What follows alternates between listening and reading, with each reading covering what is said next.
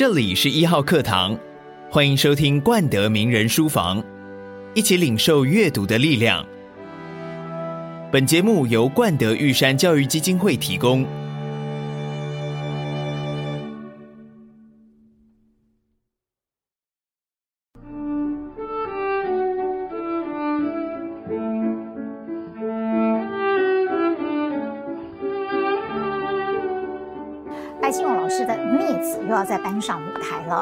这个时间点很有意义。一方面，距离你发表《孽子》四十周年；另一方面，去年台湾通过的这个同婚专法，让台湾成为第一个呃同性婚姻合法化的国家，在亚洲。这几十年的演变，老师觉得有没有达到，或者是说更接近你在小说里面你想要去倡议，或你一直都在关照的关于人的合法性的这个问题呢？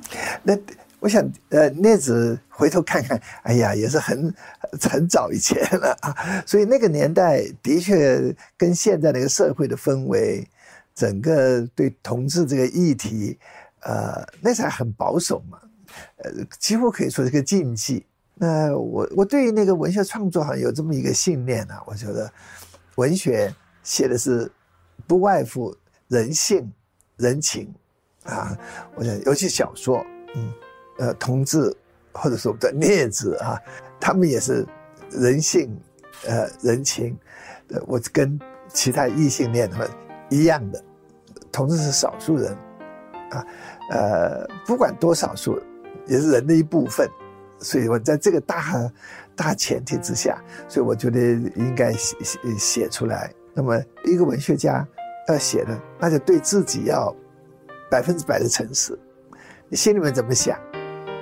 你就会我让你写出来。我想那一个文学作品，嗯，不诚实的话，不会感动读者。呃，所以那时候我就写的时候就，呃，毫无禁忌的就写了。我也不是没有想到社会氛围怎么样啊，呃，没想到这本书的慢慢慢慢的它的影响力就扩散出去了。当然写同志的这个。议题在台湾来说吧，也不是第一次啊。不过这大概这本东西，呃，是比较严肃的来看待这个问题的。这种写人性人情嘛，所以这个情字其实是这本小说的这个主题。我这个情字包括亲情、呃，爱情，有父子之情，有母子之情，有兄弟之情。也有恋人、爱人之间的那个爱情，而且我们中国社会、台湾社会的基本上还是中国传统儒家那一套，那一套的家庭价值、家庭伦理还是这一套。其实我们无意间还是被被这种的价值观所影响，知道的。那所以说，呃，列子他们因为社会的启示。家庭的禁忌，他们被赶出家庭，被社会遗弃，被社会遗弃以后，这一群人等于是失乐园一样，是赶出了伊甸园。他们在这个呃伊甸园外，他们要重新很艰苦的想要组织，重新组织一个家，不是血缘的家，也是情感上的家。那么这所以在这个主题上面，尤其是。这本小说，嗯，其实除了是大家都说好像是呃写同志的这个小说，其实，呃，他写的是人伦。嗯，老师，你现在回头看《孽子》，因为毕竟那已经是四十年前的作品，是在四十年前的你还算是非常年轻的时候，可以写出这么成熟的小说，很多人都觉得哇。白先勇真是天纵 英才，不过老师现在自己回头怎么看？因因为台湾社会变变化很多很大了。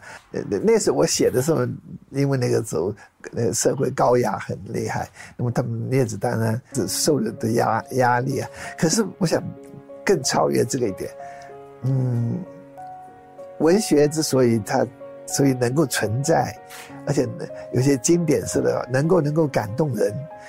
他这触中了一些永恒的题目，呃，这永恒的题目，嗯，也许在在爱情方面来讲吧，比如说那个时候的常常写情书，现在嘛一个简讯就过去了，说了 就省了很多事，省了很多事，省了很多笔墨。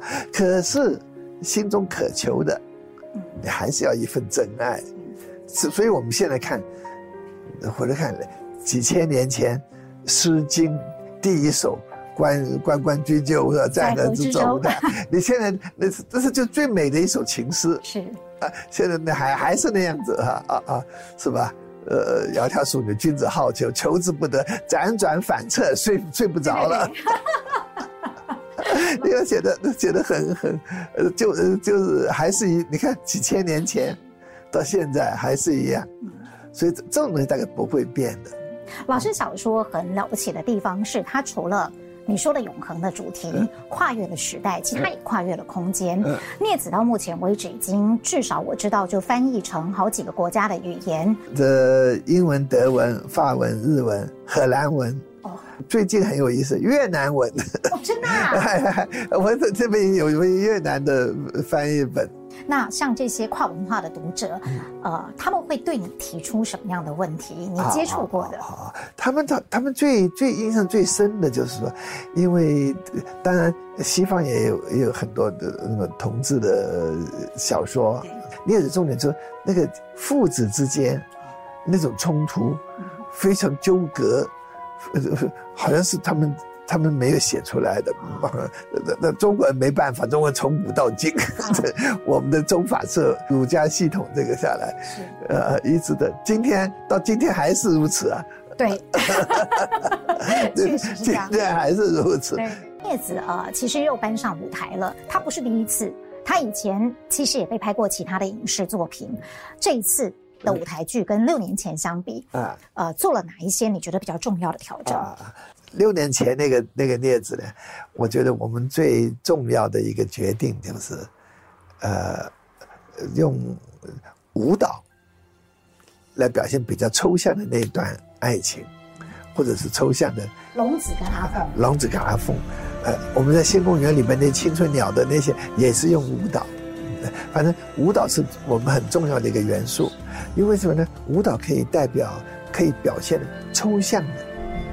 抽象的观念，那因为龙子跟阿凤的那段感情是是非常激烈，天雷地火的，那种这是宇宙性的这种东西啊。像电视是很写实的，那舞台剧不不不可不不那很短的时间，很有限的空间，你要表现一个很抽象、很激烈的一个一个一个一个理念、一个 idea 的一段感情不容易。那啊，舞蹈可以。舞蹈，他用那个抽象的肢体语言，他可以表现出那种那种很激烈的感情出来。现在来把那几个重排啊，同志可以组织家庭，我来看到，我们感受更深。因为我们现在换了男主角，几个男主角换了啊啊，龙子嘛，现在是周孝安，那个阿青是张耀仁，阿凤还是张艺军，那是不可取代的，他是。太阳马戏团的，简直特技的那种那种舞蹈嘛，呃，对，所以他演那个阿凤，演凤凰不甘受拘的那种的，也非常好。我呃，我们也换了一些角色，我们杨教头本来我们把的是变成一个大姐大的那个啊，对，这个我觉得最妙。唐唐美云啊，对，然后又换回男的了。呃，我现在又换换回来哈，做一个不同的风格。呃，尤其现在，我讲我们六年后同婚通过了。我再再演这个更有意义。这个戏很奇怪，好有一种用电流一样的东西，它在上面啊，电到了所有那些观众呢。所以好多人哭了。好多人哭，啊，那哭的理由不一样。有的人是感动。我是我的我的好朋友奚松讲句话很好，他说。每个人哭的那个原因不一样，他说，嗯，等于是借他人的灵堂哭自己的悲伤。哎呀，说的 太好了，说的太好了，说的太太好了。哎，我就问他们，有问了怎么，有些是因为父子那个感情，有些母子啊，呃，有的是那个呃爱情那一段。老师，你自己有没有哭？啊，有，也掉了，暗暗的掉了一点眼泪。我觉得很奇怪，是我自己写的东西，自己这创创造的人物，怎么也感动起来？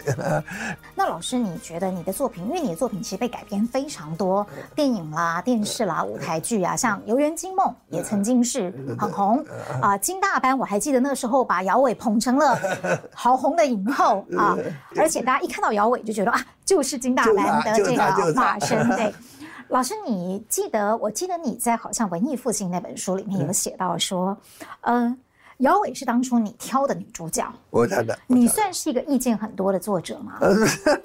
这样子很好玩呢、啊。我觉得电影啊，还有这些表演艺术，如果从小说改过去，选角最要紧。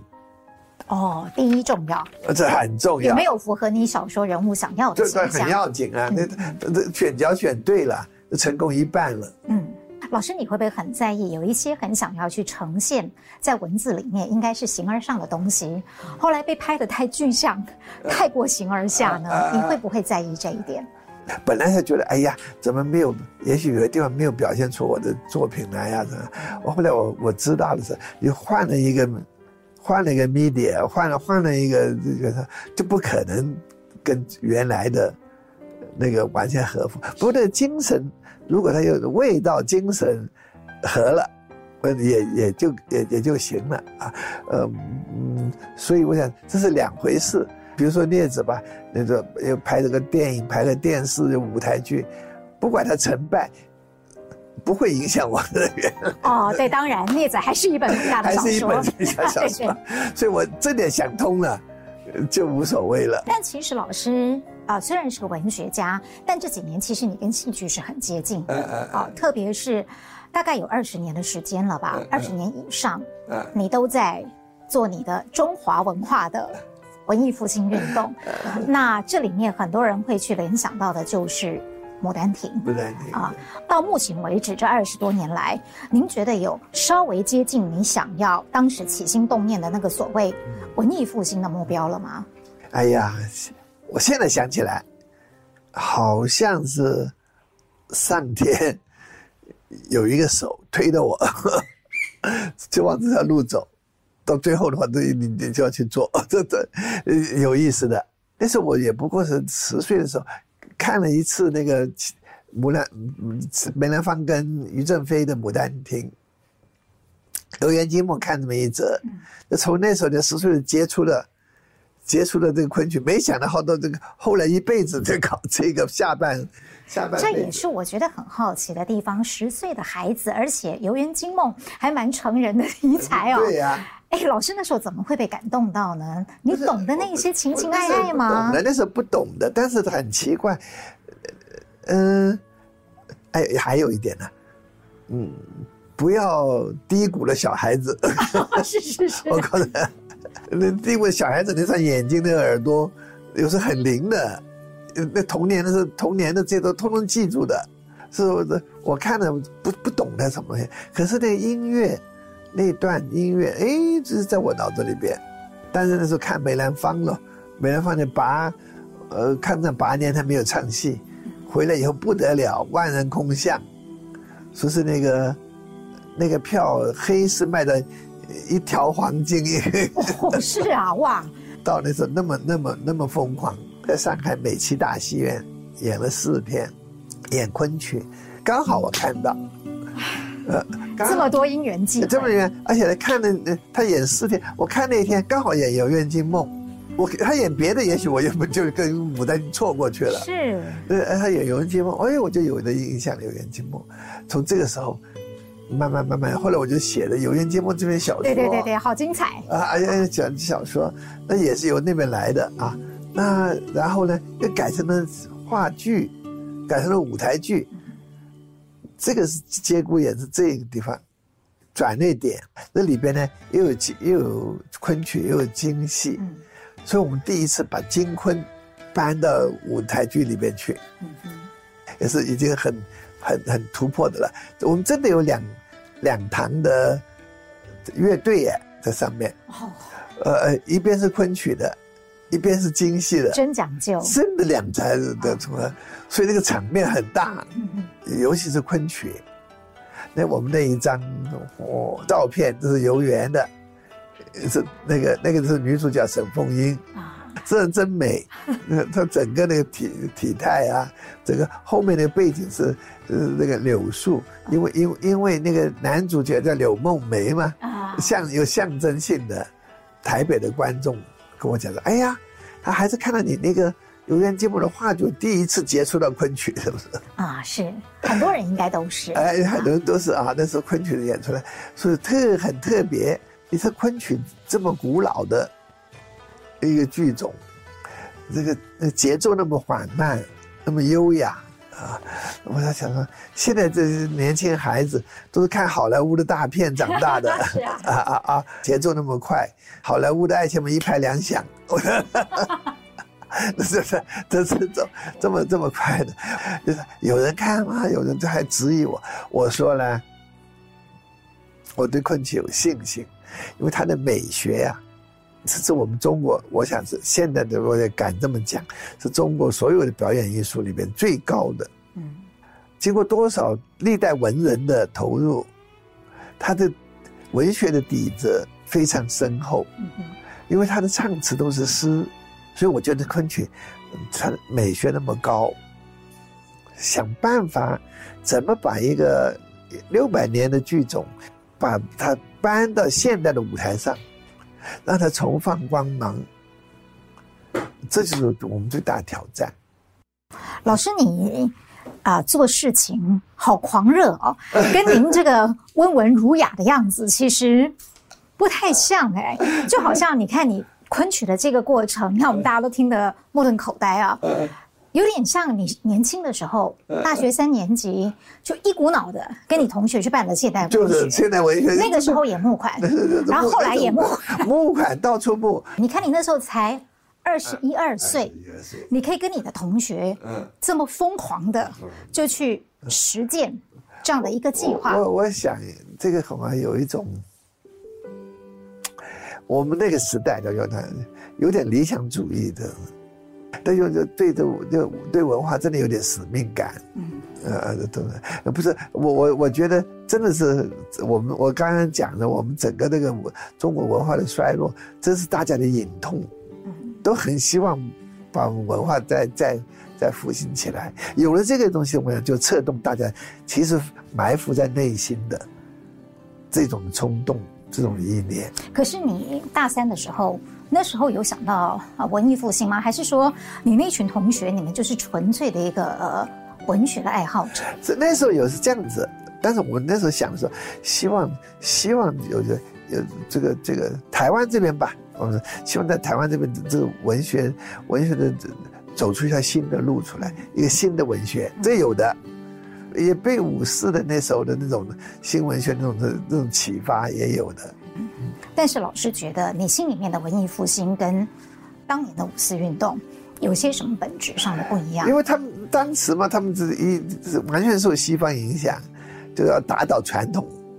嗯，我们那时候传统没什么好打倒的，已经已经是都都都跟他，所以我们我们跟他们跟那五四不太一样，就是我们对传统那个反传统那种狂热，呃是没有了的，我们是选择性的。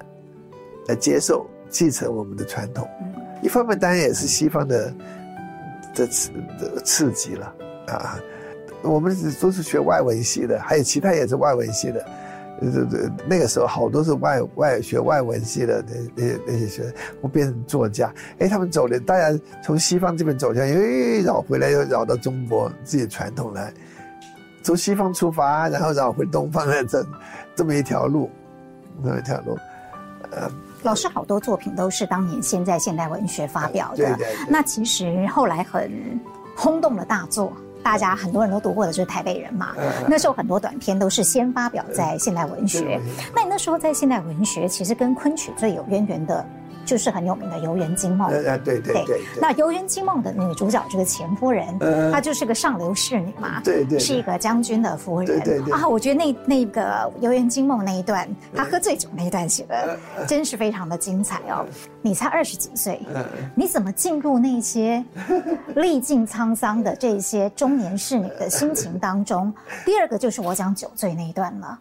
就是你几乎就是把当时台上在唱的人，跟这个喝醉酒的前夫人，这个台上的虚，他内心里面在回忆往昔的实，还有现在以及过去，整个交融在一起。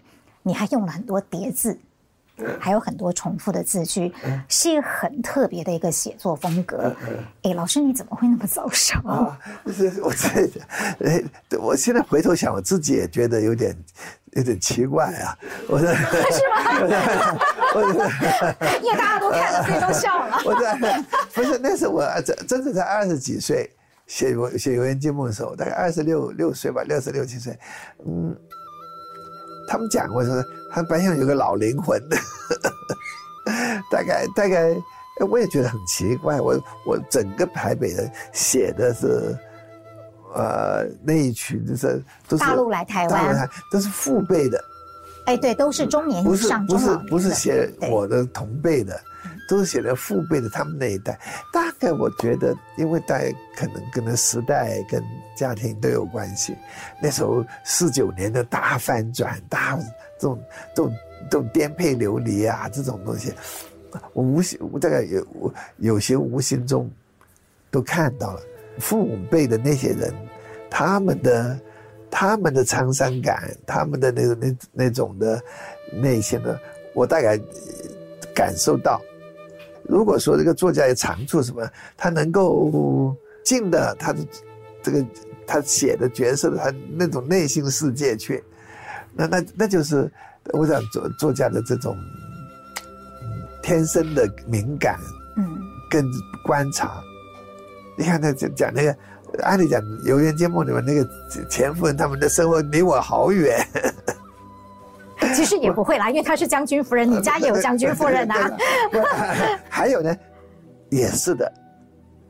抗战胜利以后，我们从重庆到南京，南京时候啊，第一天下了飞机，第一天，这在一个饭馆叫做马强兴，一个回呃那个清真馆，嗯，马强兴很有名的啊，他就在秦淮河旁边。哦啊！所以我第一次吃吃餐吃吃饭的时候，在南京时候，就是下面是秦淮河畔呢，哇！秦淮河，秦淮河啊！他们讲起秦淮河啊，什么东西啊？那我在小时候也听的一些了啊。后来当然我也去过，如果从来没看过，完全凭幻想，可能也没那么真。啊啊啊！呃，的确，我本人也到过那个地方。但是有一些底层社会。嗯。呃，二十几岁的你又怎么会知道？譬如说，我自己最好奇的，像金大班街舞厅，蝶恋花是妓女户，啊，总不会说二十几岁你也去了那些地方吧？那你怎么去？你怎么去发掘这些人他们的内心以及他们所处的世界，在那么年轻的你的心灵当中？我跟你讲啊，不是我我写了金大班嘛。人家以为白先勇是个老舞客，结果你到底有没有去？其实，其实在夜巴黎我只去过一次，还是我哥哥带我去的。把哥哥出卖了，还哥哥带我去的。那么，我在那个，我写写小说，人物最要紧，嗯，都以人物为主，大概大概有些。都有一个原原型的，对吧？那么我去了金大那个夜巴黎那天，哎，就有那么一个大班，当然不姓金了，呃啊，有有个大班，的确是那个白乐门舞厅哦，上海白乐门过来的，过来的啊，呃，他一一口上海话，那个派头的样子，哎呦，我有趣极了，听着啊，听着讲几句啊，什么东西，呃，哎，两一些，我看着，哎，太有趣了，这个人啊，看看。我的印象很深刻，呃，然后我就回来要替他编故事了，那 个后来的那些那些都是我替他编的了。那郭恋花呢？郭恋花我去过一次，又是去过一次那个五五月五五月花哦，因为他那是真巧，五月花的时候，哎，那个台湾有个很很著名的写歌词写歌的杨三郎。哦，杨三郎还是的，是孤恋花就他写的，是是是，你里面还有提到他，你把他也放进去了嘛？他说，我那时候去的时候，他真的在那边做那卡西，他真的在那边在在伴奏，嗯嗯，奏奏他这个《孤恋花》那首歌，哎呀，我看了有个，他就有一个酒女在唱，唱的真好，所以很巧的，所以一个作家他的印象怎么来的？呃，有时候是这样，有时候那样有时候听听个歌，听个戏就来了，很难说的那个灵感。嗯，可是哦，《孤恋花》你让我看到哭了呢，啊，因为后来这个歌女就很可怜，然后 最后还杀了人，发疯了，是是，啊，进了疯人院哦，是是是。哎，我那时候还想说，为什么要下笔对他这么残忍呢？老 师，你的小说很多都是悲剧收场，大大大部分，对，为什么？大部分。哎呀，也没有为什么，我想，呃，这这个写写写，那个整个时代嘛，我想，整个，而且，嗯，哎，的确，嗯，我想，我想我写写作的时候是变成另外一个人了。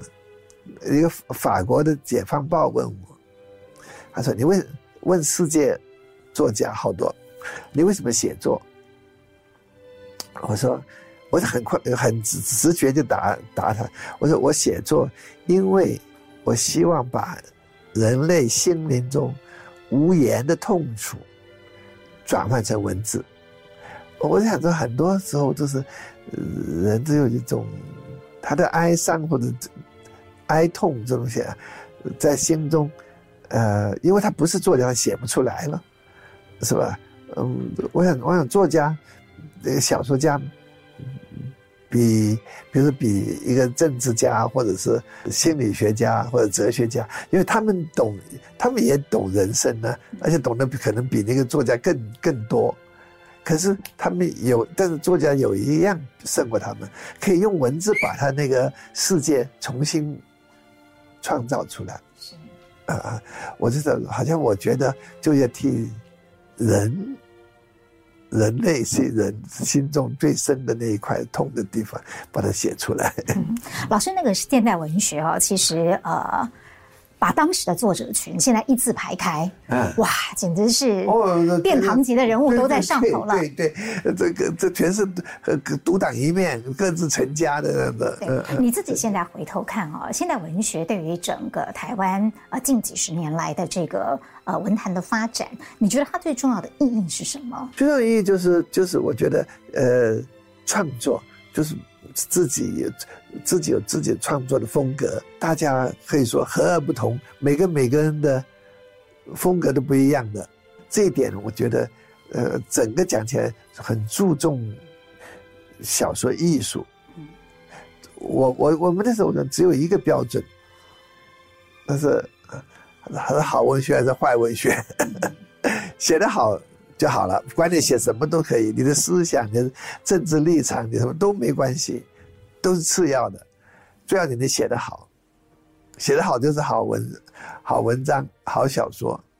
老师有个比较难的问题哦，因为你本身是一个大师了，你的心中有你自己的，你是别人的偶像，那你心里面有你自己的文学偶像吗？有啊。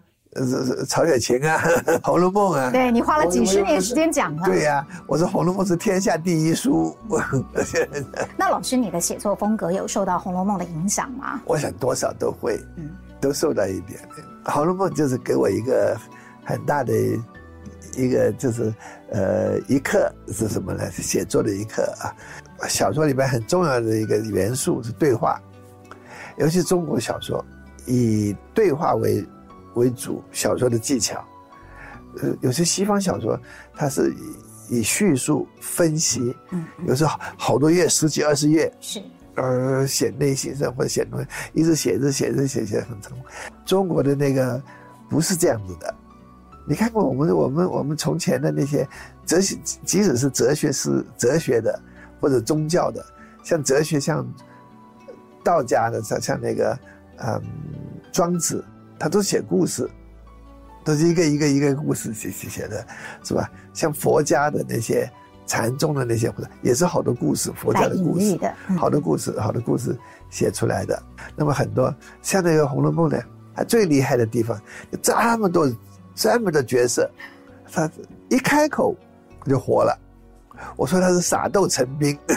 我讲打开一页，你看看这个人讲话，你把他名字盖的，你一看哦，这个是鸳鸯，那那个是平儿，呃，这个是戏人，那个是是晴雯，呃，不会搞错的。你看每个人有他的个性，讲话多难呐、所以这个给我一个很大的教训。我想，哎，他怎么做到这个地步的？有个原则，你刚才讲到的，呃，讲话对话，一定要真实。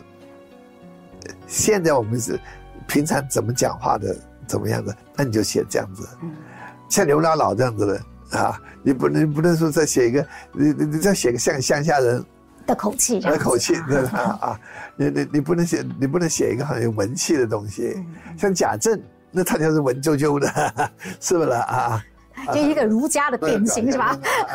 贾母，你看他他就那那那那老老太太的这种风风范，这个是他大本事，这是最大的本事，所以他他每个人物清清楚楚的。除了《红楼梦》之外，如果说要老师选出你心目当中，嗯啊前五名的小说，前五名小说，哎，你大概会选哪几本？那我这这世界，让我们大家参考看看，我们读 我们名人书房的观众可以去看的。呃，那样子我们世界性的？对，世界性的来讲，我第一本叫《红楼梦》。好，第一本第一名，第一名《红楼梦》。好，第二名呢？那是我个人的啦。是。第二名我要选那个，呃，都都是托尔夫斯基的，呃，这个呃卡拉卡拉马佐夫兄弟们。哦，卡拉马佐夫。那么那么那么很厚，现在不大有人看这本东西，很重的，很沉重的。对，我也没看完。啊啊，啊，那很了不起。是。他那个那个那个那个东西啊，那那第三本的话，我会选，可能可能战争与和平。托尔斯泰，呃，那本大东西。是，呃，第第第四本，我我可能选那个，呃，法国小说，法国的那个，呃，普鲁斯特的《追忆似水追忆似水年华》那本那也是大的，呃，第五本呢，我会选美国美国作家的。福克纳的声音，声音与愤怒，啊，The Sound and Fury，啊，大概是，大概我是这样排吧，这是这是我个人的。是老师心目中的经典。呃，我认为我觉得这几本东西都是经典。嗯，老师，我记得你在有一次当这个文学评审的时候啊，呃，后来你说啊，有一些感触，因为觉得参赛者虽然可能也有创作的热情，可是。却觉得好像他们经典读的不多，嗯，你是怎么看出来的？呃，我我我我在想啊，这所谓经典，一定是经过时间的考验的，嗯，但世世代代，比如他有有一百年或者五十年，我说啊，那不同的世代在看这本书，看这小说也好，诗也好，一定有他，嗯，当时那一代的。感受还是对他有意义的，每次有新的意义发现，所以它是不朽的嘛。是，这这是它是穿破时时间的，不因为不因为客观的社会的形态改变而失去它的价值。有的小说，也许在写当时的社会很热闹，很很那个些，后来社会一改变了，那没有那回事了，嗯嗯，就觉得它过时。那老师，因为。名人书房是个阅读节目嘛？对，啊、那我们今天既然访问了你，啊、所以呢，就要用比较简单的几句话啊来形容阅读的话。啊，老师你会怎么说？我想阅读啊，就是增加你人生、增加你生命的厚度。嗯，读一本书，它有一就是一层，再读一本又一层。啊、我想的呢，所所以我们说有底子厚，底子厚，那就是因为你读了很多，读了很多书。读了是读书不不拘一格，啊，不拘一格。我当然讲了几个大经典，那你看的最好。即使你没有看过那些，我有好的书也多看，多阅读。尤其是我们我们现在我们中国人的，我们真的是个诗的民族。嗯，我们的诗了不得，这个这个诗的文字美到极点，啊，所以我现在我想呢，我呢多看看我们的唐诗啊、宋词啊这些，我想对人的对文字、对人的那个感感受都有很大帮助。是，那近代或当代的作家里面有没有老师你自己啊心里头比较？偏爱或者是看重的，对对对，我现在你你跟我问的这个问题，我就想起几个老朋友，呃呃，他们都都不在了啊，都不在了。这个可是他们他们的作品，他们的作品，我觉得呃，这这是台湾的，应该是台湾文学的经典的。呃，一个就是跟我同辈的陈映真，呃，陈映真小说写得好。嗯他的他的他的他的呃文字很很动人，很迷人，呃，他的感情，呃，也深刻，也深刻，而尤其他在他的小说里面有一种很大的同情心，嗯，那种悲悯性、同情心，我觉得他是他是在台湾文学小小说坛上是很杰出的一一位，是，是当然啊呃，还有一位就是。啊，也这些都是跟我现代文学有关系，所以我特别知道他们一点。像王振和也不啊也不在了啊，他可以说他是，我们现在讲乡土文学，乡土文学，其实他也念外文系的，他也受过很那个那个西方文学西方文学的很深的啊。不过他因为他他他这个他的对花莲的乡情很浓。所以他写的人物写写的花莲人物，嗯，写的很生动，是是是，写的很生动，他有特别的一种特别的味道。他的他的小说，他第一篇小说是我我发掘的，我就把它登的，我们登到那个登到现代文学上面去。嗯，鬼北凤人，后来他写了很多了，是啊啊。老师的文艺复兴梦哦，如果真的要。严格的来讲，应该是你做现代文学的时候就开始了。对。那经过了这么长时间的淬炼之后，啊、呃，这几年你很致力在做的，反而是历史。嗯。因为你在帮你的父亲立传。啊。那当然，白崇禧将军他的一生，就是一部民国史了。对，但是老师是文学家，你毕竟不是历史学家，你又要写的是自己的父亲，你还要帮他立传，呃，在这个过程当中去爬书搜集这些史料，你遇到了什么困难吗？困难的，因为我我我自己我自己不不是学历史的，那么我对历史很感兴趣，嗯，尤其民国史，因为我我想因为家庭的关系，父亲那些那些人物。是是很重要的，我都看过，亲眼看过。但是呢，这个不足以要要写历史的时候，历史历史写的就是要有，呃，要有真它的真实性。对，而且你你要去发掘当时的真实性，你要看要对比很多文献、对资料。所以我其实我起心要替父亲立传，嗯，是很多年了。嗯，可是老师，你动手写的时候哦，因为就像你讲的，历史是，呃，比较在乎的是事实的还原，但是文学家有时候讲究的是一个美感。美感。你一个文学家在写历史，嗯，然后又要兼顾他的文学性的时候，你有没有一些为难之处？有有，当然为难之处，因为因为历史的叙述跟文学，文学是美文，对，历史要真实，但历史的你你写的这个。那个文笔也要好了，也要流传。又又说，其实我们中国有个传统的文史不分的啊，也对啦。就是说啊，《史记》都是最好的文学，有时写的也也呃也有点动感情的时候，嗯写的我父亲啊，他的遭遇啊，他什么东西啊，我也也投进去。更主观，我认为说，有人问我说：“哎、啊，你你写这个不是替你父亲讲话吗？替你父亲写传吗？”我说：“我不替我父亲讲话，谁替我父亲讲话？” 是啊，是吧？啊，历史没错，讲真实，讲讲讲客观，但是不免有你这个作者的主观意见在里头，嗯，一定的。但是这个史史实，你不能随便改动。嗯这个你的看法，你的你的你的史观，呃，可能各自各自不一样。呃，是吧？嗯，老师这段过程哦很漫长，呃，你在不管是收集这些资料，或进行一些采访，或在写作的过程当中，他有重塑你的父亲在你心中的形象吗？有的，有的，对对，因为我我其实我真是因为我我我对我父亲的了解，那他是我他是我父亲，在我在家里面自己聚着他，那他是另外一回事，他他他是他是统领百万大军的时候。呃，那又是另外一回事，又是另外一个人了。所以，我父亲对我来讲，就有好几个、好几个形象。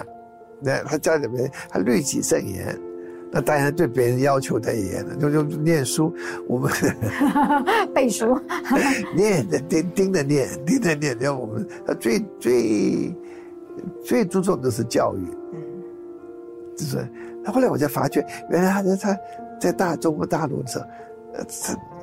但他这个新好几年大好几年学校，中学、小学、大学，呃，他建立的，他有有有时候他捐款，有时候他怎么捐的。后来我发觉，原来原来在广西，我在念的小学在中山小学、中山中学，啊，后来我前几年我又回去，我中那个小学、中学啊，他们的很欢迎我去啊，是啊，那学校。后来他们把他笑死了，啊啊。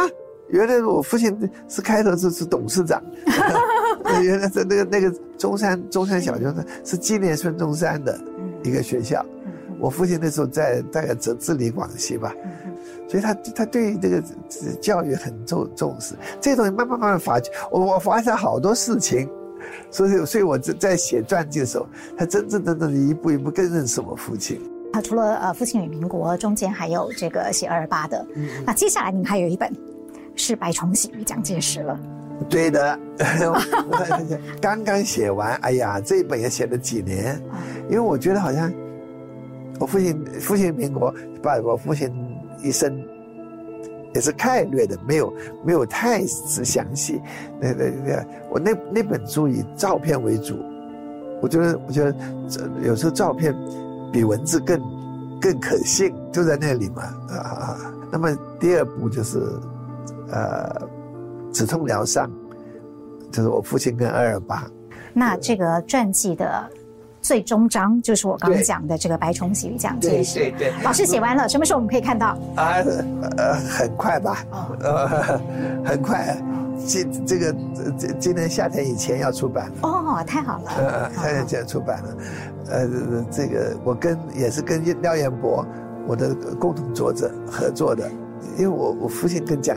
蒋介石跟蒋总统的关系啊，有四十年，整整四十年关系，这边复杂的不得了。在北伐的时候，开头啊一起打天下嘛，很好。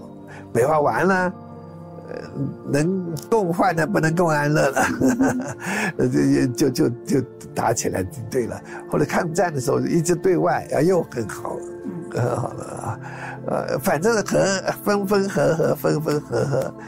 到了最后，是这个两个人分而不合了。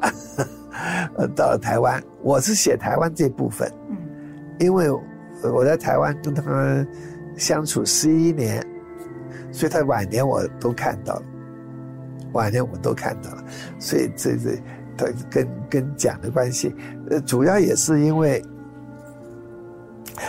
我念到了，看到了。蒋介石日记，嗯，这才晓得他的他的这边的说法，内心的世界，他怎么想，他怎么对我父亲怎么样啊？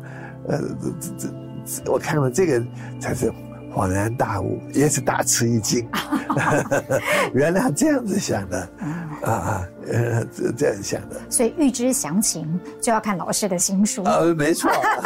哦，悲欢离合四十年。这本书哎，悲欢离合四十年，这本书这本是本大书。可能一起快四十万字，哇，太期待了！嗯、那希望今年夏天以前，大家可以看到这一本，就是《白崇禧与蒋介石》嗯、这个白先勇老师的大作。那老师，接下来你还有创作计划吗？创作计划很多，要写、哦、要写出来才算。心里面一直有好的故事，还有是，所以你还会一直持续不断的写下去。没错，没错。